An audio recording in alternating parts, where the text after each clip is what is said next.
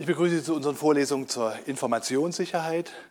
Heute wollen wir nochmal einen Blick in die Zahlentheorie werfen, aber jetzt nicht, um uns an irgendwelche Fakten zu erinnern, sondern um ein paar wichtige, für die Kryptographie wichtige Referenzprobleme zu, äh, zu besprechen. Wir sind im zweiten Abschnitt unserer Vorlesung bei den Werkzeugen und bei den Verfahren, haben uns schon mit verschiedenen mathematischen Dingen wieder äh, vertraut gemacht, auch mit zahlentheoretischen vielen äh, verschiedenen Dingen, Komplexitätstheorie. Und heute wollen wir mal ein paar wichtige Referenzprojekte, äh, Referenzprobleme ansprechen. Wozu brauchen wir die und was ist die Aufgabe? Die modernen Verschlüsselungsverfahren basieren auf Berechnungsproblemen. Wir haben zwei Familien, das werden wir auch nochmal sehen, die asymmetrischen, die schon traditionellen Verfahren. Dort arbeitet man sehr mit Durcheinandermischen von den äh, Buchstaben und den Zeichen und, und solchen Dingen. Das für die asymmetrischen Verfahren, also für diese modernen äh, Verfahren mit den Public Keys, die basieren durchweg auf äh, schwierigen mathematischen Problemen. Und die Idee dahinter ist, dass wenn man dieses Verfahren knacken will, das geht nur, wenn man das entsprechende Problem löst.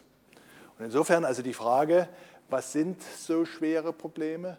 Und im gewissen Sinne ist das das Material, aus dem die Safes gebaut sind, äh, die dann hier äh, unsere verschlüsselten Nachrichten äh, schützen. Und da gibt es ein paar, das Subset-Sum-Problem, das Untersummenproblem, das Faktorisierungsproblem für große Zahlen, das RSA-Problem, was dem RSA-Verfahren zugrunde liegt, quadratische Wurzeln zu berechnen, diskreter Logarithmus, Diffie-Hellman-Problem. Äh, einiges äh, kommt dann später nochmal vor, wenn wir die Verfahren konkret besprechen. Aber diese Verfahren möchte ich mal im Einzelnen ansehen. Für all diese Verfahren, die zum Teil sehr einfach zu formulieren und sofort zu verstehen sind, gibt es keine Polynomialzeit-Algorithmen. Also in, erinnern sich an unsere Klassifizierung in der Komplexitätstheorie, dass wir gesagt haben, wenn wir so einen Polynomialzeit-Algorithmus haben, dann ist das ein guter Indiz dafür, dass wir das praktisch lösen können. Hier also praktisch heißt in praktisch äh, relevanten Zeiträumen. Hier, wenn es also keine solche Verfahren gibt, dann hat man das in die Klasse gepackt der Verfahren, die nicht praktisch lösbar sind. Also das ist ein gutes Zeichen, aber äh, das ist noch nicht bewiesen worden. Das heißt, die Schwierigkeit unserer Lösung basiert auf diesen Verfahren, die sich nach aller Erfahrung sehr, sehr schwierig gestalten. Äh, aber wir haben das Problem, dass es noch keinen mathematischen Beweis gibt, dass die nicht doch vielleicht polynomial lösbar sind. Für unsere Verschlüsselung wird das Mechanik immer so sein, um das zu entschlüsseln, muss ich dieses Verfahren lösen. Wenn das Verfahren keinen polynomialen Algorithmus hat, dann ist das halt ein gutes Indiz dafür, dass man es nicht entschlüsseln kann. Das ist die Argumentationskette. Und wenn wir mal nochmal dieses Bild des Safes aufgreifen, wer den Schlüssel hat, der kommt einfach rein. Wer den Schlüssel nicht hat, der muss bohren. Und bohren heißt hier, der muss diese Probleme lösen im Hintergrund um äh, dann an die Inhalte heranzukommen. Aber ich hatte schon gesagt, es gibt bisher keinen mathematischen Beweis für keins dieser genannten Probleme, dass die nicht zur Klasse P gehören. Ja, warum nehmen wir denn überhaupt solche Probleme, wenn wir noch keinen Beweis haben? Auch da bitte erinnern an die Komplexitätstheorie. Wir können von keinem praktischen Problem bisher beweisen, dass es nicht in P liegt. Wir haben viele Indizien mit den NP-Problemen und wir wissen, wie die Welt da aussieht, mit den vollständigen Problemen. Ja? Aber dass wir jetzt dezidiert für ein Problem sagen können, das ist nicht in P, dann hätte man nämlich P und NP separiert. Das hat man ja als die große Fragestellung gegeben. Also man hat keine Chance, ein Problem zu nehmen, äh, was, äh, von dem man weiß, mathematisch exakt weiß, dass es nicht lösbar ist. Wenn man so ein Problem hätte, wäre auch immer noch nicht klar, ob man dann ein geeignetes Verfahren findet, das darauf basiert. Aber man hätte ein besseres Gefühl. Das heißt, wir haben bisher nur die praktische Evidenz, dass obwohl diese Probleme, wir werden sie nachher durchsprechen, zum Teil absolut natürlich sind, seit Jahrhunderten auf dem Tisch liegen, viele Generationen äh, angespornt haben, da vernünftige Lösungen zu liefern, äh, bisher nicht in der Lage waren, schnelle polynomiale Lösungen zu finden.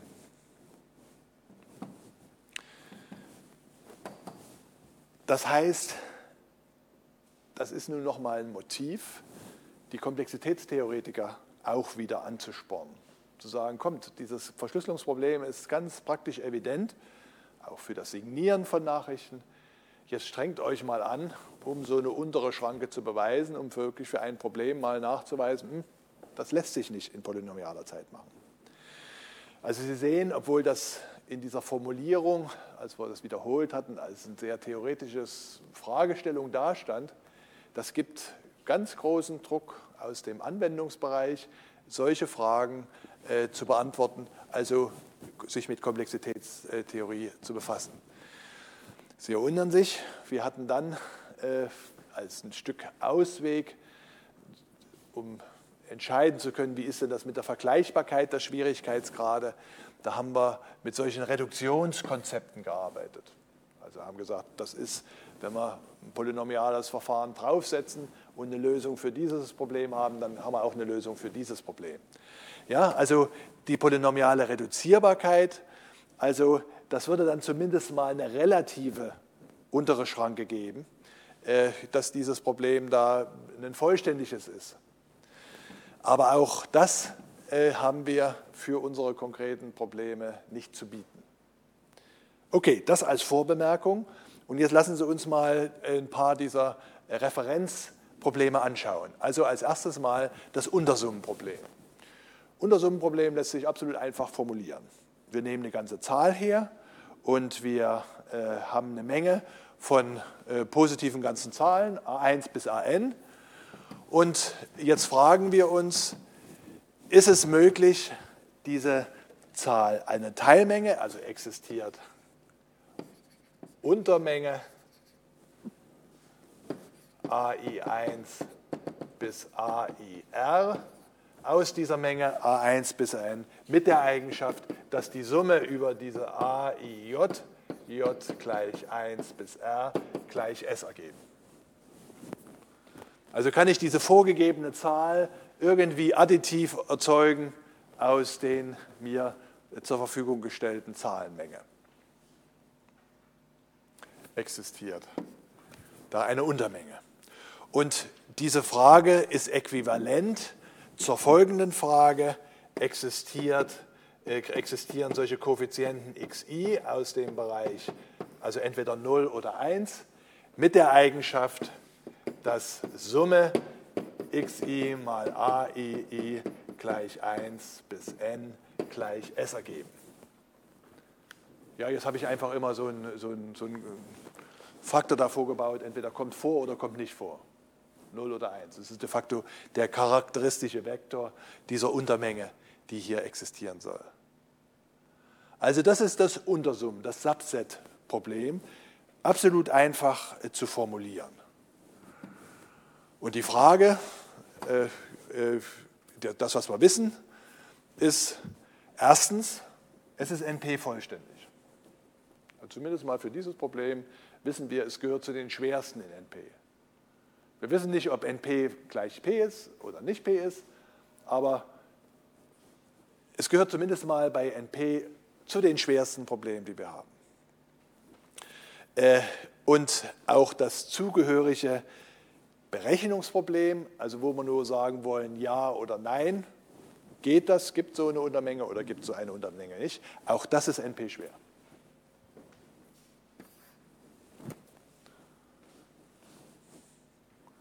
Und okay. Was wäre denn so ein naiver Lösungsalgorithmus, um dieses Untermengenproblem zu lösen? Naja, der würde so losgehen. Man würde einfach alle Teilmengen ausprobieren. Nicht? Man würde anfangen, hier so eine, äh, von dieser Menge äh, x1 bis xn, sich eine Untermenge herzunehmen. Also das sind ja also diese Vektoren herzunehmen und dann einfach mal auszuberechnen. Summe xi, ai, i gleich 1 bis n. Also fangen zum Beispiel an mit 0000, 0001, 010 oder wie auch immer und berechnen das also gleich L und fragen, ist L gleich S? Nicht? Also das wäre, wie wir die, das Problem lösen können. Und Sie sehen genau, wo die Schwierigkeit bei diesem Problem liegt. Es gibt so wahnsinnig viele, nämlich 2 hoch n, exponentielle viele solche Vektoren. Und es kann mir passieren, egal wie ich die Ordnung wähle, dass es dann genau der letzte Vektor ist, mit dem ich es schaffe, die Zahl s zu erzeugen. Wenn wir jetzt uns die Komplexität ansehen dieses Verfahrens, dann ist das äh, gerade O von 2 hoch n. Also ich muss jede, jeden Vektor hernehmen und dann muss ich die Summe berechnen, dann muss ich den Vergleich machen. Und wenn man das jetzt noch ein bisschen besser, also es gibt natürlich klügere Verfahren, dann schafft man sowas hier, dass man das reduziert auf O mal n mal 2 hoch n halbe. Aber immer noch ist das eine exponentielle Zahl, exponentielle Komplexität. Herzliche Einladung an jede Generation von Studenten, Übungsaufgabe und mit einem schönen Verfahren kommen. Ja, also äh, wir wissen, es ist NP-vollständig, es ist ganz einfach zu formulieren. Wir haben aber, es ist auch eigentlich nicht schwer zu lösen. Was die Schwierigkeit ist, wir müssen so viele Möglichkeiten durchgehen und es gibt keine Idee, dass ich da irgendwie in einem Zug irgendwas ausrechnen kann. Jedenfalls bei einer beliebig vorgegebenen Menge von Zahlen. Ja? Für manche Zahlenmengen ist das natürlich ganz einfach. Wenn die Zahl S1 ist und die Menge fängt an mit 2, 3, 4, 5, dann ist es sofort erledigt. Aber die Aufgabe ist ja für jede äh, Eingabe da was zu geben. Gucken wir uns ein zweites Problem an, das Faktorisierungsproblem. Faktorisierungsproblem, ich habe also eine positive ganze Zahl und ich suche eine vollständige Primzahlzerlegung. Die vollständige Primzahlzerlegung, also n gleich p1 hoch e1 mal, mal pn hoch en und diese ei sind halt dann die Koeffizienten, die, also pi sind die Primzahlen und die ei sind größer gleich 1. Wir wissen, jede Zahl ist bis auf die Reihenfolge eindeutig als solches Produkt von Primzahlexponenten äh, darstellbar. Und wir geben uns eine Zahl vor und wollen diese Primzahlzerlegung äh, erreichen. Erste Bemerkung ist, wenn wir jetzt Faktorisierungsprobleme angucken und andere Probleme, dann steckt ja hier drin, dass ich zum Beispiel rauskriegen könnte, ist die vorgegebene Zahl n gerade eine Primzahl. Das wäre ja der allereinfachste Fall, nicht? dass dann hier gar kein Produkt dasteht, sondern dass es direkt eine Primzahl ist. Also insofern scheint auf den ersten Blick ein Primzahltest ist n eine Primzahl einfacher zu lösen als das Faktorisierungsproblem. Aber man kann das Faktorisierungsproblem zurückführen auf das Zerlegungsproblem. Und das Zerlegungsproblem fragt gar nicht jetzt nach einer vollständigen Zerlegung in Primfaktoren, sondern fragt einfach, gibt es da zwei Zahlen a und b, sodass n gleich a mal b ist. Uns auch klar, dass wenn ich dieses Zerlegungsproblem lösen kann, dann kann ich das immer erneut anwenden, dann auf A und B anwenden, dann auf die Faktoren anwenden. Am Ende lande ich dann bei dieser Zerlegung. Ja? Wir werden dann noch eine ganze Vorlesung über Primzahltests uns äh, damit befassen, aber nur wo das herkommt. Also gefühlsmäßig scheint das äh, Primzahltest einfacher zu lösen als Faktorisierungsproblem. Und das Faktorisierungsproblem, das können wir zurückführen, einfach, dass wir gar nicht eine vollständige Zerlegung haben wollen, sondern einfach wissen wollen, ist es eine zusammengesetzte Zahl oder nicht. Aber Achtung, das ist, was ich eben schon mal bei dem Untersummenproblem gesagt habe, auch hier der Fall. Es gibt ein paar Spezialfälle, da kriegt man das hin. Und zwar Spezialfall 1, wenn n eine Potenz einer Primzahl ist. Also gilt n gleich p hoch k für ein, äh, gilt n gleich p hoch k für irgendeine Zahl. Da hat man Algorithmen, die das in Logarithmus hoch 3 lösen. Zweiter Spezialfall, wo das Faktorisierungsproblem plötzlich polynomial berechenbar wird. Also einfach zu lösen heißt immer polynomial, nicht? Und dann sagen wir, Mensch, das kann ich. Wenn diese Faktoren, in die sich unsere Zahl zerlegt, sehr klein ist. Wie kann ich nämlich so eine Zerlegung testen? Das ist dieses alte Prinzip des Sieb des Eratosthenes, wenn Sie sich da mal erinnern. Ich fange einfach mit zwei an. Probiere mal, ist zwei ein Teiler. Dann nehme ich drei. Vier brauche ich ja nicht nehmen, wenn zwei nicht Teiler war. Und so kann ich äh, vorwärts gehen. Das heißt, wenn unsere Zahlen sich aus sehr kleinen Faktoren zerlegt, dann ist das Problem nicht so Aufwand. Da gibt es so ein paar besondere, weil man sich natürlich schon lange damit befestigt, Verfahren. Ich will die hier nur nennen, das, die Trail Division, Pollards Rohfaktorisierungsalgorithmen, der Pollards P-1-Algorithmus, elliptische Kurve-Algorithmen. Also da gibt es verschiedenen, in verschiedenen speziellen Settings durchaus polynomiale Verfahren, wenn diese äh, Zahl n bestimmte Eigenschaften hat, zusätzlich bestimmte Eigenschaften. Aber wenn es eine beliebige Zahl ist, dann hat man nichts. Dann ist es schwer.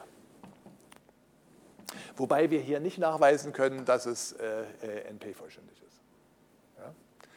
Drittes Referenzproblem, das RSA-Problem. Das RSA-Problem nach dem berühmten Verfahren, das dieses Problem nutzt, dem RSA-Verfahren. Man hat gegeben drei natürliche Zahlen, n, e und c. n ist das Produkt aus zwei ungeraden Primzahlen.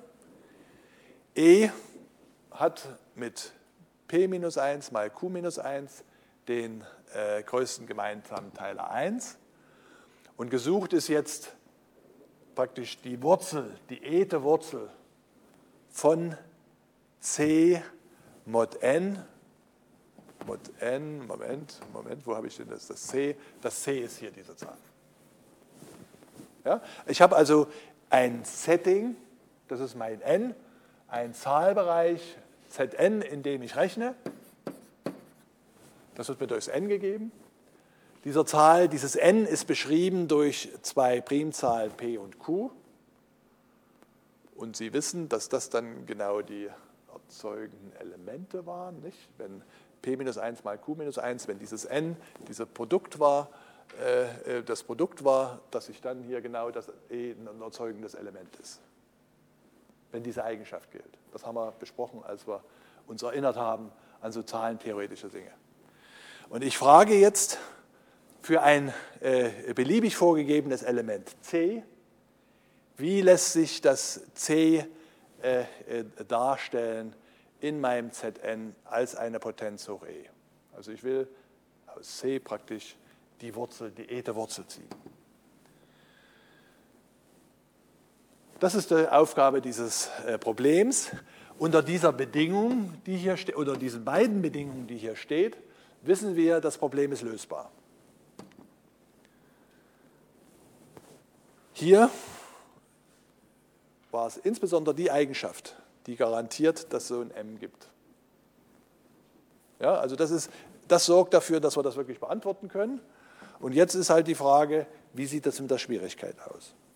Und was wir wissen, wir können dieses SRP-Problem in polynomialer Zeit reduzieren auf das Factoring.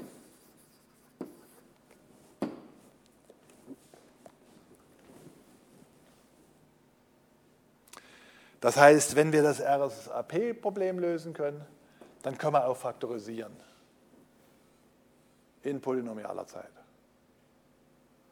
Und wenn wir nachweisen können, dass das nicht in polynomialer Zeit ist, äh, na gut, dann wissen wir dann über das Faktorisierungsproblem nicht. Viertes Problem, quadratische Wurzeln Auch das hatte ich in dem kurzen algebraischen Abschnitt äh, angeführt. Wir haben gegeben eine natürliche Zahl a und haben eine zusammengesetzte Zahl n gegeben, die größer ist als a.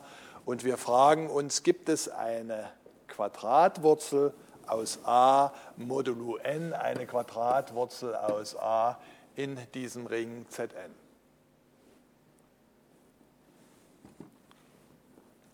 Da haben wir äh, zwei Bemerkungen. Und zwar die Berechnung der quadratischen Wurzel, die kann man probabilistisch effizient ausführen, dann, wenn n eine Primzahl ist. Deswegen verlangen wir hier, dass n zusammengesetzt ist. Man hat also kein polynomiales Verfahren für Primzahlen, aber ein probabilistisches. Und dem Angreifer ist es am Ende egal. Wenn er in, in, in probabilistischen Verfahren schnell ans Ergebnis kommt, ist das gut. Das heißt also Quadratwurzeln, wenn n keine Primzahl ist. Die erwartete Komplexität ist da gerade Logarithmus hoch 4.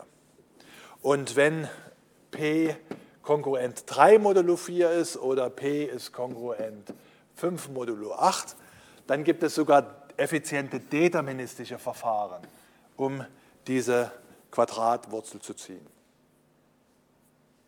Also schwer und nicht Bescheid weiß man hier in dieser Situation, wenn das zusammengesetzt sind. Und das sind wieder die Spezialfälle, äh, die mich, äh, die, auf die ich aufpassen muss, wo man das Problem effizient lösen kann.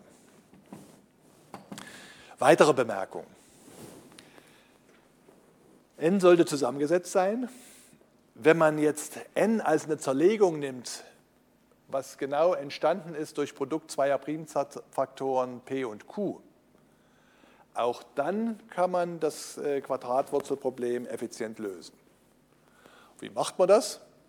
Na, man berechnet einmal die Quadratwurzel modulo p und dann die Quadratwurzel modulo q und dann kann man mit dem chinesischen Restsatz die Dinge zusammensetzen. Das war ja der Witz, nicht, dass ich bei solchen Primzahlprodukten mit dem chinesischen Restsatz aus den Einzellösungen auf Lösungen äh, bezüglich der Produktbildung hinkommen kann.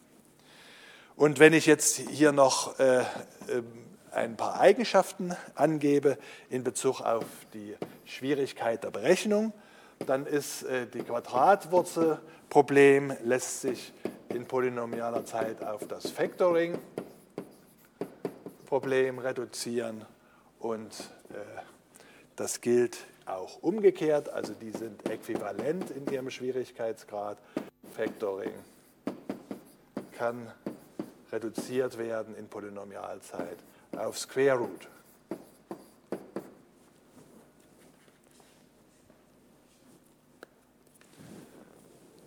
Hatten wir vorher nicht beim RSA-Problem. Hier ist es also so, wenn man faktorisieren kann, dann kann man Quadratwurzeln ziehen effizient. Und wenn man effizient Quadratwurzeln ziehen kann in diesem Setting, äh, was ich da erwähnt habe, dann kann man äh, das Faktorisierungsproblem lösen. Nächstes Problem, was so als ein wichtiges Referenzproblem in der äh, Kryptographie genutzt wird, ist das sogenannte diskrete Logarithmus, DLP. Die Idee hier ist, ich arbeite in einer zyklischen Gruppe, das war die, die von einem Element erzeugt war. Die Gruppe, äh, zyklische Gruppe, der äh, die Ordnung sollte n sein. Also ich habe n verschiedene Elemente, die ich durch äh, Potenzierung eines erzeugenden Elements a äh, berechnen kann. Und dann nehme ich mir ein b her, ein beliebiges Element aus der Gruppe, und dann frage ich, ja, wie erzeugt sich denn das b aus diesem erzeugenden Element a? Welcher äh, äh, Exponent ist es denn? die Frage, was wir machen, wir sollen aus b den Logarithmus bestimmen. Und da wir hier im Zahlenbereich sind, nicht, äh, äh, ist das der diskrete Logarithmus. Wir könnten den dann sogar so schreiben, denn das ist ja genau die Aufgabe des Logarithmusberechnung. Äh, und die Basis äh, äh, zur Basis a. Also ich habe gegeben Gruppe G, zyklische Gruppe, Element A. Ich könnte auch die Gruppe alles weglassen. Ich kann sagen, A ist ein Element mit äh, Ordnung n. Und dann gebe ich mir ein beliebiges Element B her. Aus diesem aus A erzeugbaren Elementen und möchte wissen, wie es denn erzeugbar ist. Und wenn wir da mal ein, B, ein Beispiel hernehmen, zum Beispiel nehmen wir mal als Primzahl die 97. Jetzt müssen wir ein bisschen glauben, dass ich also mich nicht verrechnet habe. Dann nehmen wir die multiplikative Gruppe äh, Z zur, äh, zu 97. Das ist ja eine zyklische Gruppe, das wissen wir. Das ist also unser G. Die Ordnung dieser zyklischen Gruppe ist 96. Wir wissen ja, dass bei Primzahlen diese multiplikative Gruppe äh, aus allen Elementen bestand, außer dem Nullelement. Da konnte man kein Inverses finden. B äh, ist gleich 35 und erzeugendes Element, also Generator, ist a zum Beispiel gleich 5. Mit 5 kann ich dieses Z97 erzeugen. Und jetzt ist also meine Frage, was ist der Logarithmus von 35 zur Basis 5? Das ist gesucht. Also welcher Exponent äh, ist es? Und der Exponent ist 32. Äh, da 35 äh, hoch 32, äh, 5, sorry, äh, 5 hoch 32 gleich 35 ist. Und nun ist das natürlich hier modulo äh, 97.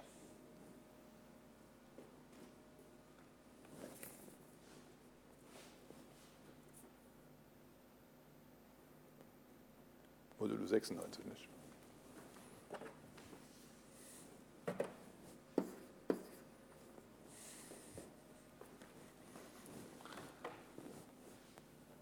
Das ist schwer zu berechnen. Es bleibt zwar, dadurch, dass wir das ja alles hier modulo rechnen, äh, einfach, aber auch hier hat man zunächst mal nichts anderes als auszuprobieren, mal loszurechnen gibt natürlich dann in Spezialfällen wieder bessere Ideen. Also erster Fakt, den wir hier untersuchen können, den feststellen können, ist der folgende. Äh, sei A erzeugendes Element äh, von unserer Gruppe G. Äh, die Gruppe habe die Ordnung n. Wenn ich jetzt B und C zwei Elemente aus unserer Gruppe habe und S eine ganze Zahl. Also die Frage, warum spricht man von äh, digitalen Logarithmus, äh, von dis, äh, sorry, diskreten äh, Logarithmus. Und zwar einfach, weil die üblichen Logarithmengesetze gelten. Äh, Logarithmus von b mal c zur Basis a kann ich ausrechnen, wie ich das üblicherweise kann, als äh, Logarithmus äh, b zur Basis a plus Logarithmus c zur Basis a, äh, Bot n. Und das Gleiche äh, gilt für die Potenzierung, also Logarithmus b hoch s zur Basis a ist gleich s mal Logarithmus b zur Basis a modulo n.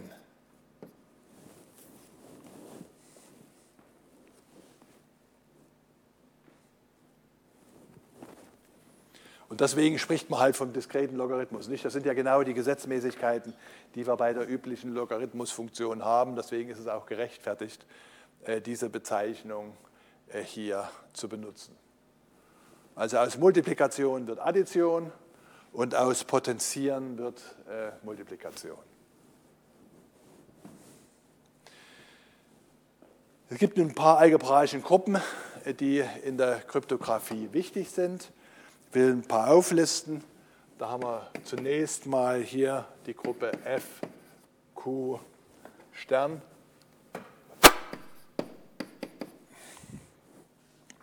Multiplikative Gruppe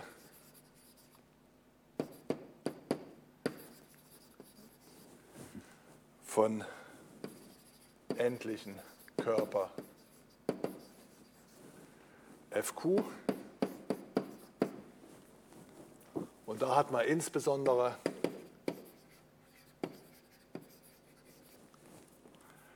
a wenn dieses eine Primzahl ist, fp Stern p Primzahl. Wir hatten ja gesagt, da gibt es dann genau einen Vertreter davon Primzahl und wir wissen, äh, es ist noch möglich, dass das eine Gruppe ist bei äh, der Situation, wenn es Zweierpotenzen sind.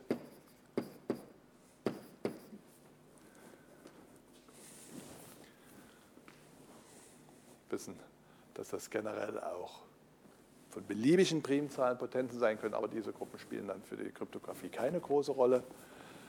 Und dann haben wir eine zweite Familie von solchen algebraischen Gruppen, die in der äh, Kryptographie immer wieder angewendet werden. Das ist SC von F.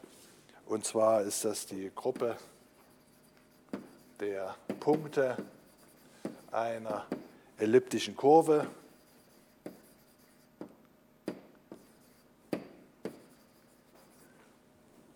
über dem endlichen Körper.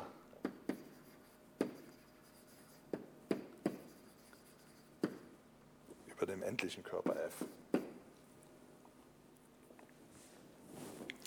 Also das ist jetzt, wenn Sie da nochmal in der Algebra zurückblättern, das sind die beiden, die drei Typen, die besonders häufig dann in der Kryptographie genutzt werden. Hier klar in der elliptischen Kurvenkryptographie äh, äh, und das für die äh, übliche Kryptographie.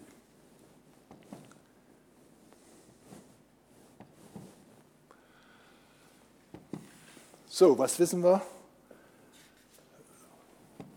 Wir wissen, dass zur Lösung eines diskreten Logarithmus in der Gruppe G der Ordnung n äh, wir einen, äh, dass das hilfreich ist, wenn wir dieses G dann auf Zn abbilden können. Nicht? Denn Zn ist ja dann gerade dieser, dieser Vertreter dieser Gruppe. Und äh, jetzt kann man wieder sehen, dass es ein paar Spezialfälle gibt, wo dieses DLP äh, lösbar ist. Zum Beispiel gibt es äh, Algorithmen, die für zyklische Gruppen äh, geeignet sind, also zum Beispiel für die äh, systematische Suche, den Baby-Step, Giant-Step-Algorithmus, Polars-Row-Algorithmus. Da kann man in bestimmten Settings dieses Problem wieder ganz gut lösen. Äh, es gibt Algorithmen, die für zyklische Gruppen der, der Gruppenordnung n, wenn das kleine Friem-Faktoren sind, geeignet sind, das ist der Pohlmann-Hellman-Algorithmen. Und es gibt Algorithmen, die nur für spezielle Gruppen geeignet sind, zum Beispiel Index-Calculus-Gruppen. Also da muss man immer sehr aufpassen, wenn man das jetzt für so ein kryptografisches System zugrunde legt, dass man dann nicht so eine Gruppe wählt, solche Faktoren wählt, solche äh, Parameter wählt wie das n, wo dann plötzlich ein Algorithmus bekannt ist. Sie sehen ein Stück dieses Fingerspitzengefühl bei diesem Durcheinandermischen muss man halt nur sehen, dass die Leute es nicht wieder entmischen können. Hier muss man dann oft wirklich mit zufälligen äh, Parametern arbeiten, um nicht in so eine Falle zu laufen, um irgendein äh, gerade Setting zu haben, wo dieses, dieser Algorithmus äh, leicht äh, zu erledigen ist. Wenn wir uns dem letzten äh, Referenzproblem zuwenden, äh, dann ist das das Diffie-Hellman-Problem. Wie das RSA-Problem ist das benannt nach einem konkreten kryptografischen Verfahren äh, von Diffie-Hellman. Dieses Verfahren ist dadurch sehr berühmt geworden, weil es das erste Verfahren war der asymmetrischen Kryptographie, also mit diesem Public Key. Und äh, das Problem, was dahinter steht, wir haben eine Primzahl P, wir haben die zyklische Gruppe äh, ZP Stern, wir haben ein erzeugendes Element A von ZP Stern und äh, wir haben zwei Elemente a hoch b und a hoch c mod n. Und was wir suchen, ist a hoch b mal c mod n. Was wissen wir über dieses Problem? Über dieses Problem wissen wir, dass wir es reduzieren können in polynomialer Zeit auf dieses äh, diskrete Logarithmusproblem.